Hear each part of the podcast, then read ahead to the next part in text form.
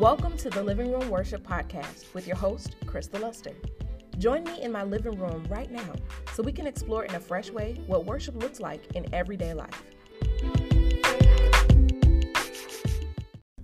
Greetings, good people. It is Christa Luster, your host, and welcome to Living Room Worship. If this is your first time joining us, I want to say a grand and hearty welcome from me to you. I'm so glad that you decided to join me. I hope that you are in your living room right now listening, or wherever it is that you feel most comfortable, hopefully at home. Hope that you're staying safe and all of those wonderful things.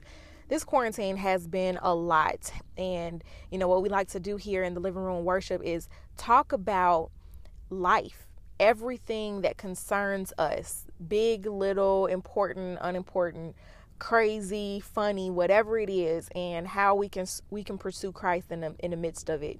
You know, what faith looks like and how it plays a role in every aspect of our lives.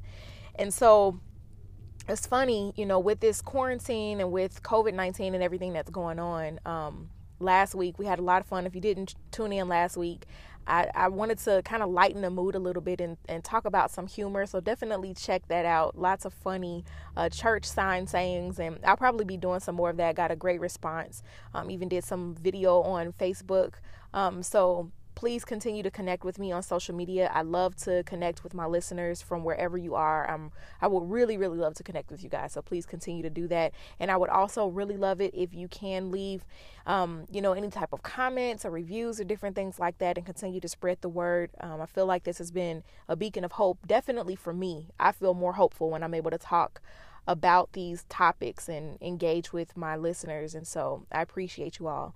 But you know, like I was saying, in the midst of COVID-19 and all of the effects that it's having on the world and everything concerning us, it's really affecting so many different areas. So not just, you know, last week we were touching on just needing to laugh, you know, get out of the bad news bearer mode, right? But also it's affecting things like, I was talking to a friend of mine who just had a baby. You know, people don't stop having babies or stop, you know, having emergencies or needs to go to the doctor just because this quarantine is happening. And so my friend was, you know, in hospital, and she hasn't been able to see her baby. And she put a post up on Facebook, just basically venting, talking about how sad she is, how angry she is, how she's not okay.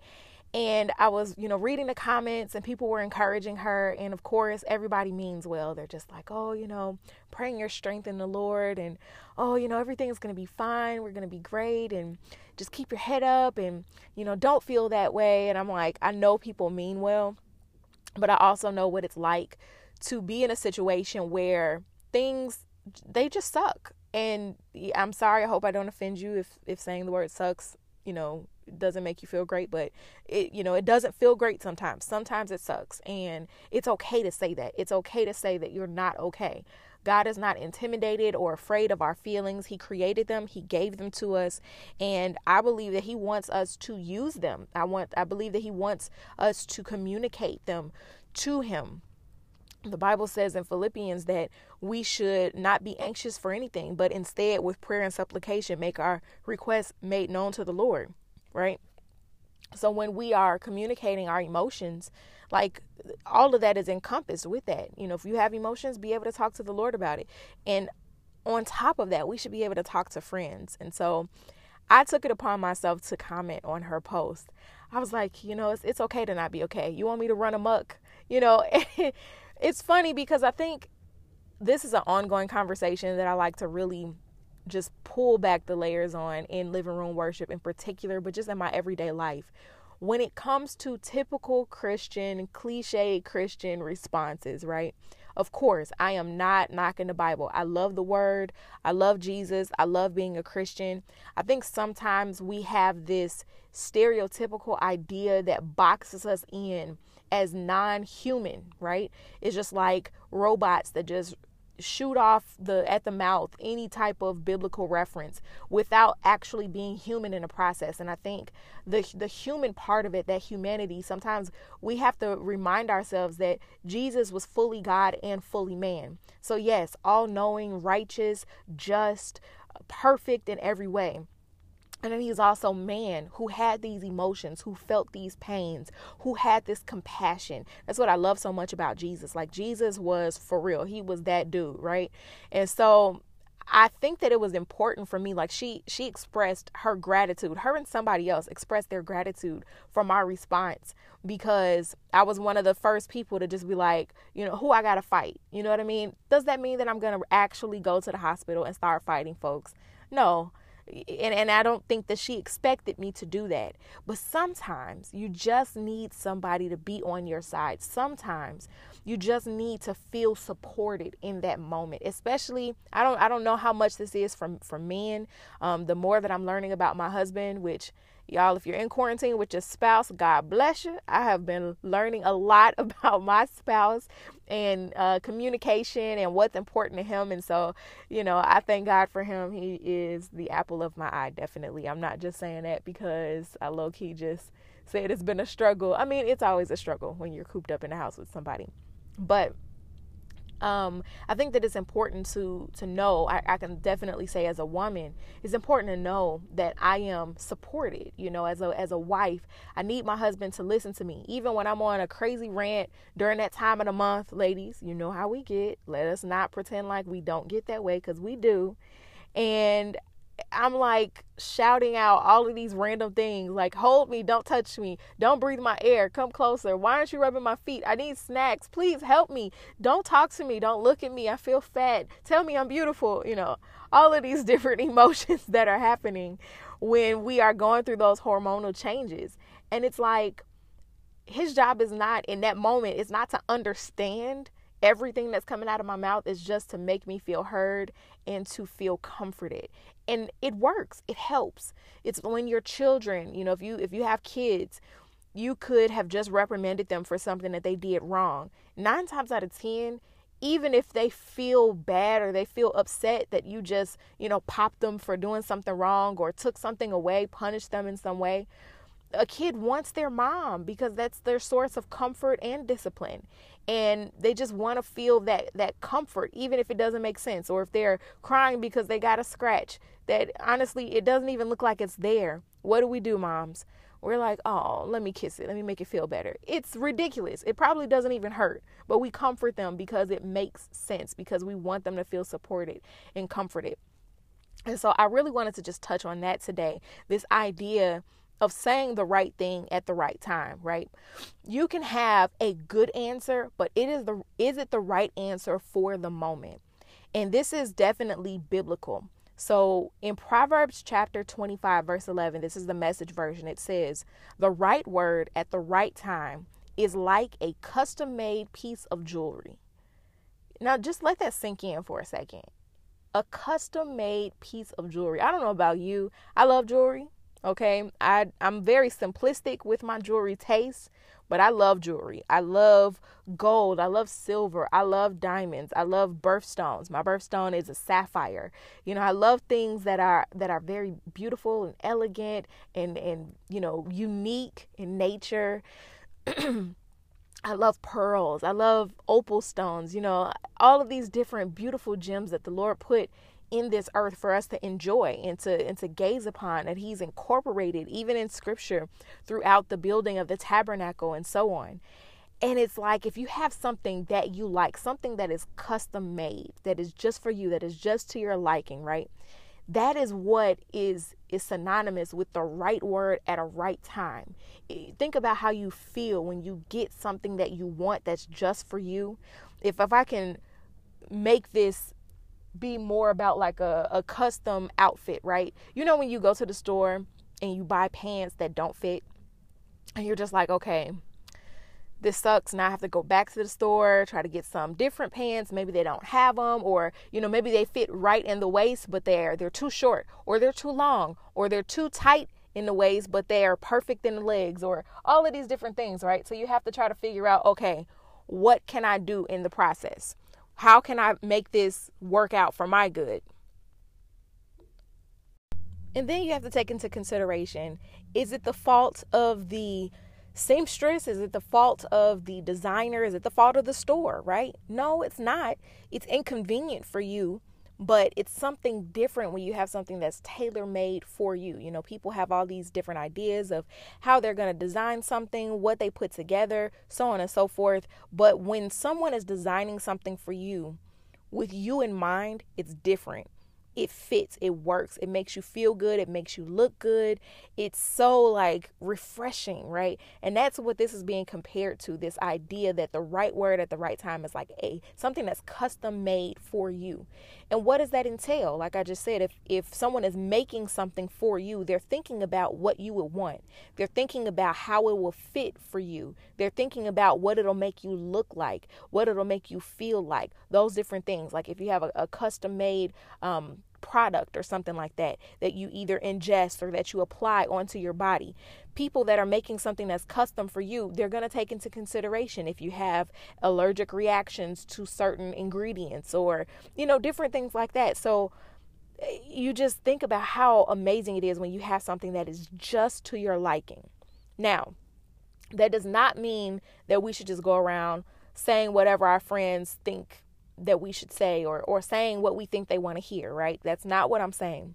I'm saying that the right word at the right time is like a custom-made piece of jewelry. The right word at the right time is refreshing. It's a blessing. Another scripture in Proverbs chapter 15, verse 23, this is the New Living Translation. It says, everyone enjoys a fitting reply. It is wonderful to say the right thing at the right time. This is again expressed almost synonymously, you know, just a few chapters back, about how fitting it is, how wonderful it is, how exciting and refreshing it is to get the right word at the right time. So, of course, I want to give another example that involves Jesus, right? A lot of people know this story where Jesus, this is coming out of John chapter 8, and I'm going to be reading from the Message translation. It says, Jesus went across to Mount Olives, but he was soon back at the temple again. Swarms of people came to him. He sat down and taught them. This was Jesus' everyday life. Again, this podcast is for the church and the unchurched. If you know nothing about God, if you just kind of stumbled across what it is that I'm doing here in Living Room Worship, I'm just going to break it down real plain and simple because we're in the living room. That's how we do things here. So Jesus is just out doing his thing, minding his own business. He went to the temple because that was his place where he would hang out. And of course, like, he was that dude. So people just like flowing to him like, man, what's up? Where's Jesus at? I need to holler at him, so on and so forth. And he sat down. He's like, all right, I'm about to spit some knowledge to y'all. Okay. He's teaching them. He's talking to them, so on. So the religion scholars and Pharisees led in a woman who had been caught in the act of adultery.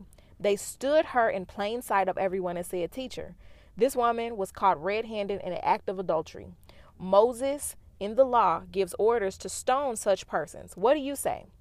They were trying to trap him into saying something incriminating so they could bring charges against him. So I'm going to stop right there and just kind of set it up again. So in walked the Pharisees, the Sadducees, the religious scholars. These are the people who are like super knowledgeable, but they have no real relationship. They have religion without relationship. They're legalistic. They just want all of the different things done and, you know, abiding by the law. They're the type of people that think like, if I do the right thing, then I'm going to get to heaven. But, you know, the Bible says that you have to, the only way to get into heaven is with Jesus, is believing in Jesus, professing him as your Lord and Savior, right? All right.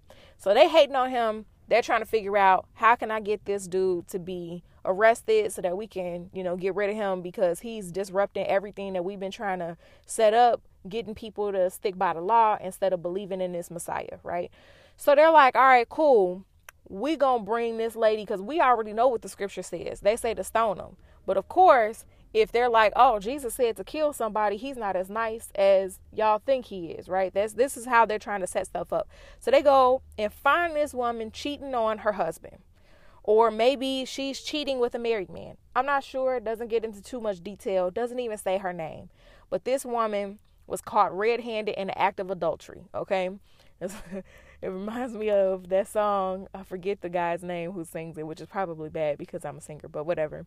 He's like, you know, caught me on camera. It wasn't me. It was her. They found her. They were like, all right, Jesus, the scriptures say, you know, to stone her. What do you say? And they're like, well, if he says to stone her, then yeah, he's the bad guy that's going to stone her. Or if he says don't stone her because, you know, he's been preaching compassion and forgiveness and redemption, then he's going against what the law says and we can, you know, arrest him for that. So they're trying to set him up. So it goes on to say the religious scholars and Pharisees led. Oh, I read that already. Sorry, guys. It goes on to say they were trying to trap him into saying something incriminating so they could bring charges against him. Jesus bent down and wrote with his finger in the dirt. He chilling. He cool. Like, this is what I love about Jesus. In the midst of any type of storm, Jesus' first response is never panic. He's never like, oh my gosh, what's happening? What's it going to do? And I'm going to be real honest with you. I do that sometimes. Like, when stuff happens, I go into this, okay, let me figure out what to do right away. Jesus is so calm, and this is why I love Jesus, because he just continues to teach me how to just inhale, exhale, and be like, all right, what's the wise thing to do here? And you know, wisdom oftentimes goes a little slower than foolishness, because foolishness, you know, it's real right now, quick decisions, split decisions, all of that. And so he's right in the dirt. Like, he just minding his own business. He's so chill with it. And so they kept at him, badgering him. He straightened up, he stood up, and he says, the sinless one among you, go first, throw the stone. So in this way, Jesus' response was so dope, right? Because he's not going to play into their games. Of course, he's Jesus. He's fully God and fully man. He knows what they're trying to do. Obviously, their motivation is not justice. Their motivation is trying to set him up. So he's not going to incriminate himself by giving them some type of ammo, because it's not the time yet for him to be taken to the cross, right? So he's not going to say something against the law, because the law is still the law. Like, he fulfills the law. If that doesn't make sense to you, shoot me an inbox. I would love to get into a deeper conversation. We've touched on it here and there, and I will touch on it more. But, you know, Jesus fulfills the law. And so the law is not the end all be all, because we could never live up to the expectation of the law. That's why we have Jesus. So, but he's also going to point out, you know, the other side of the coin, where it's like, okay, you who are very legalistic, do you abide by everything that the law says? And this is why he says this, right? You who don't have any sin, the sinless one among you, throw the first stone. Bending down again, he wrote some more in the dirt. Hearing that, they walked away, one after another, beginning with the oldest. I love that the Bible points that out. It's like the oldest one. Of surely this guy has been around long enough. He's known the law the longest, and he is not sinless. The woman was left alone. Jesus stood up and spoke to her. Woman, where are they? Does no one condemn you? Like, what the hate is that? They gone? Oh, they don't have nothing to say? Oh, so they're like you. Everybody has sin? Oh, okay. And then she says, no one, Master. And he said, neither do I. She said, they gone. I guess no one condemns me. He says, neither do I. Said Jesus, go on your way. From now on, don't sin. So I bring this story up. What does this have to do with what I'm talking about? I bring this story up because Jesus was amazing at saying the right things at the right times in interesting situations, right? In this situation, this woman who was caught in adultery was obviously wrong. I mean, the Bible goes on and on about, you know, not committing these sexual sins, not committing adultery, for a number of reasons that I'm not going to get into. It goes on and on about it. And she was obviously wrong. And she was obviously sorry. She wasn't sitting there. I can say, I can draw the conclusion that she was sorry about it, because it's not like she was sitting up there, no, y'all wrong. Y'all got the wrong one. I mean, of course, she was a woman. And back then, women didn't have as much of a voice. They weren't as vocal as we are now. But I can imagine in present day, when I'm wrong and I'm caught red-handed, I'm not going up talking about, oh, well, no, you got the wrong person, and well, you should have seen what such and such did. Like, you were caught red-handed, meaning you're in the middle of the act, meaning you have no time to make up anything. You can't cover yourself. You are completely exposed and embarrassed at this point. It's humiliating, right? She is humiliated and humbled at the fact that she just got caught doing something that she knows she is not supposed to do, that is punishable by death. So she's obviously deserving of what the Pharisees are proposing, right? She knows the consequences of her actions. She should be stoned according to what the law says. But Jesus, he not only defends her by getting the people away who honestly probably weren't even really there for her. They were more there for him. But even if they did bring her in, and by law, they did have the right to do so. They could have just did it, but they brought her in. And so he defended her. He stood, and this is one of my favorite scriptures in First Corinthians chapter 13. It says, you stand your ground in defending those you love. And so he stood his ground in defending her. You know, he's defending her with kind words. He didn't get nasty. He didn't turn up on people. You know, he wasn't flipping tables in this scenario. He was real calm, just right in the dirt. He was, he was being an artist in a minute, just, right in the midst of everything, just chilling, writing on the dirt. Cool. Like, you got to be real secure to just right in the dirt when somebody is sitting here talking about, I'm about to kill her. Like, I love Jesus. I swear I do. Anyway, so this lady, obviously remorseful, obviously embarrassed and exposed, Jesus defends her, and he doesn't turn around and then say to her, shame on you. Why did you do that? You shouldn't have done that, so on and so forth, because she already knows. She knows it was wrong, obviously. She knows that she could have been stoned. And she knows that she's undeserving of the grace he's extending. However, he doesn't have to reiterate that. And I think that's the point that I really want to make here. Sometimes being a good friend, and Jesus is the best friend that we could ever have. Being a good friend does not mean that we have to say the correct things all the time. Sometimes being a friend is just saying what's needed in the moment, using wisdom, of course.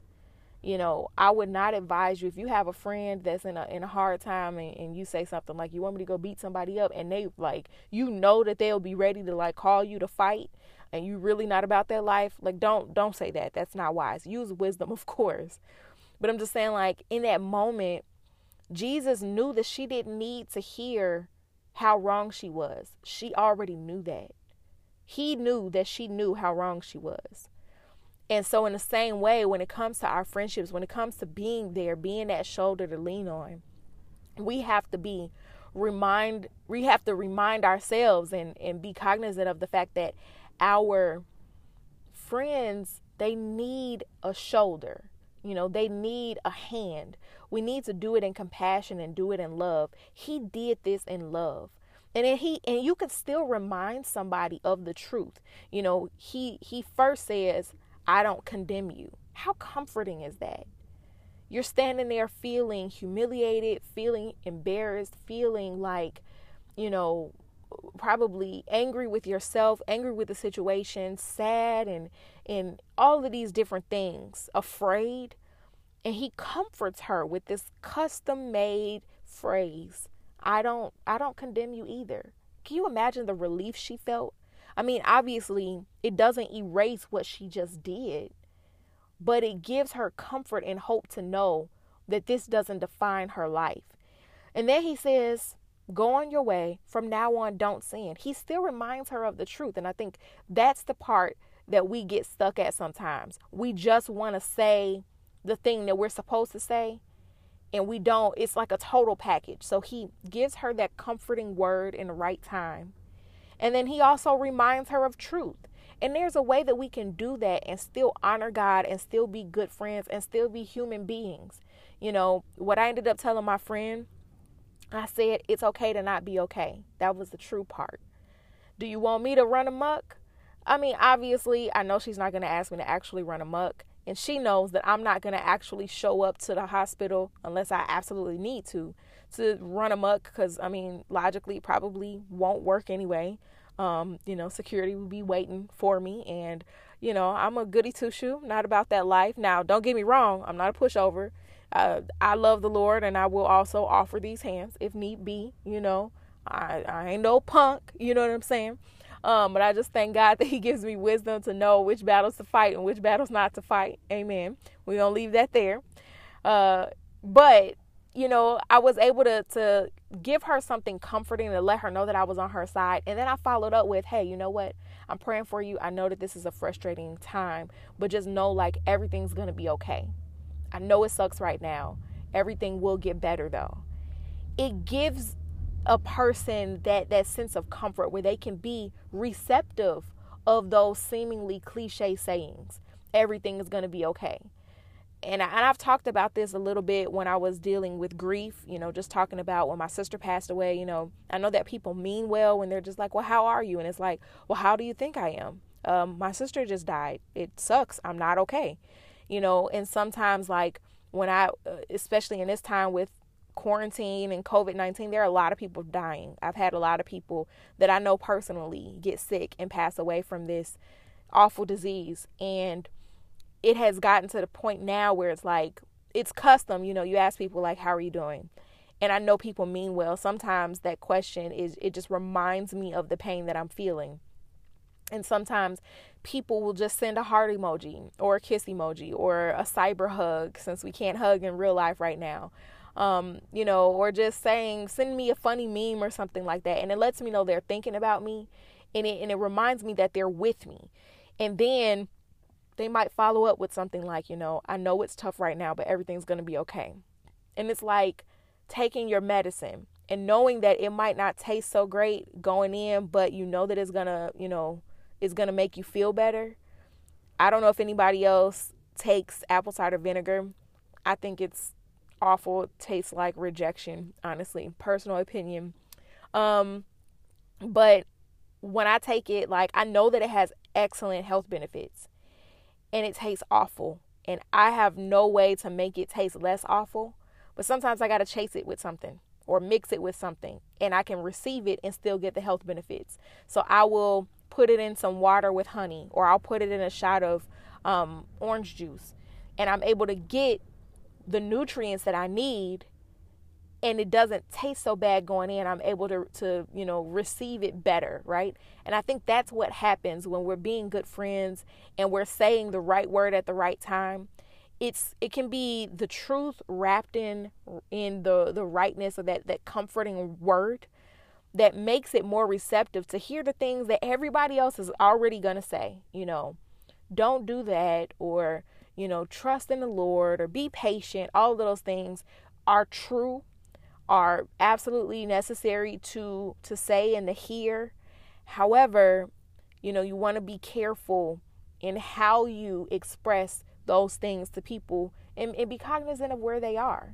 I'm sure that Jesus could have turned to that girl and to the woman, and say something like, well, why did you do that? Or don't you know that that was wrong? What's wrong with you? But why would Jesus do that? He already knew that she knew it was wrong. He knew her heart. He saw her. And that's the thing. Like, when you know, you have friends, you know them. You know what they're going through. You know what kind of state of mind they're in. And you're able to say things that make them feel like, hey, I'm with you.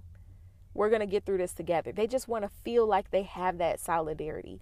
So I hope that this made sense. I think that it's an important topic that doesn't really get talked about a lot in church or in religious circles. It's important to be good friends. It's important to know the right thing to say at the right time. There's another scripture. I don't have it pulled up at the moment, but I can find it. It says to be careful about, like, having a joyous greeting around your neighbors, right? And I remember when I first read that scripture, it was just like, well, that doesn't make any sense. Why would I need to be careful with that? When I did some more digging, the Bible talks about how we should be cognizant of if we're in celebration and our neighbor is in mourning, it can be taken as an insult if we're like celebrating and they're in mourning. So it's like, if you just got some great news and you call your friend and you be like, oh my gosh, girl, guess what? You would never believe this amazing thing happened. And she just found out somebody died and now she's angry. Not even, it's not that she deserves to be angry, but she's angry because it's almost insensitive that you didn't sense the tone, right? That's a thing, sense the tone. Sometimes we have to sense the tone of a situation and say, okay, what's best needed here? It doesn't mean that your thing isn't worth celebrating. It doesn't mean that you don't want to cheer up your friend. If your friend is sad and they want to feel that feeling, that's okay. Let them know it's okay to feel your feelings.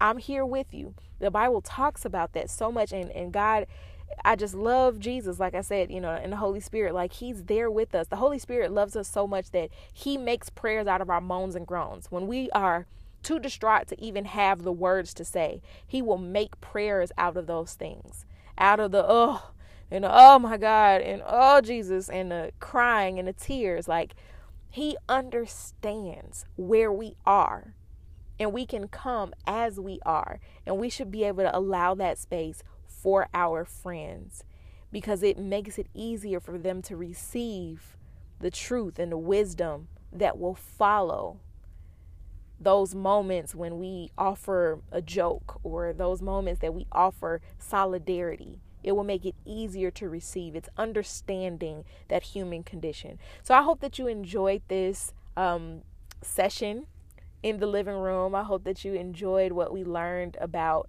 And I don't want that to sound too churchy, but I definitely enjoyed the reminder this week, just pondering on what it looks like to be a good friend. I think that we really need that in this time, especially in the state that the world is in. People need friends that are going to be there and let them feel their feelings, let them cry their tears, let them laugh their laughs, all of those things, because it's just really difficult time. It's a really difficult time for people.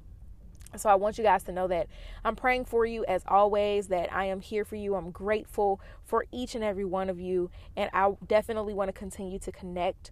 So I'm just going to pray really quickly. And I hope that you have a wonderful Monday. So Heavenly Father, I thank you for this opportunity to again come into the living room and learn about where worship fits in our everyday lives. And I ask that you would just continue to bless every person that is listening, every person that tunes in. Bless their homes, bless their families, keep them safe, oh God. Heal their bodies, heal their minds, oh God, heal our land, Father. I pray that you would just continue to give wisdom to all of those that are working on vaccines and working on tests and different things to combat this virus, oh Lord. I thank you that the blood of Jesus heals all, that even while you are instructing man to figure out medicinal ways to combat this virus, that the blood of Jesus already cured it. And I just thank you, Father, for miracles. I thank you, Father, for great testimonies that'll be pouring in about what you're doing in people's lives, oh God, not just physically, but mentally, spiritually, financially, socially, oh God. I thank you, Father, that this will be a time of refreshing, that this will be a time of expectation and of elevation in Jesus' name. And I just pray, Father, that you will continue to instill your word in us, just continue to shape and mold us to be good friends and to be a great shoulder to cry on, oh God, that we can be the people that stand up for those that we love, that we can stand our ground in defending them, that we can love on them, that we can make them laugh and smile, that we can be a source of comfort. Teach us how to comfort others in this season, oh God. In Jesus' name, we thank you, we praise you, and we love you. Amen. All right, guys, you have a wonderful week, and I will talk to you soon. Thank you so much for tuning in. I want to connect with you. Find me on social media at Christa Luster. That's ChristaLuster. So we can support each other in this life journey. And please, please leave a review for my podcast. I truly value your support. Until next time, say it with me. I am loved, I am destined for greatness, and I have the capacity to worship intimately. Have an amazing week.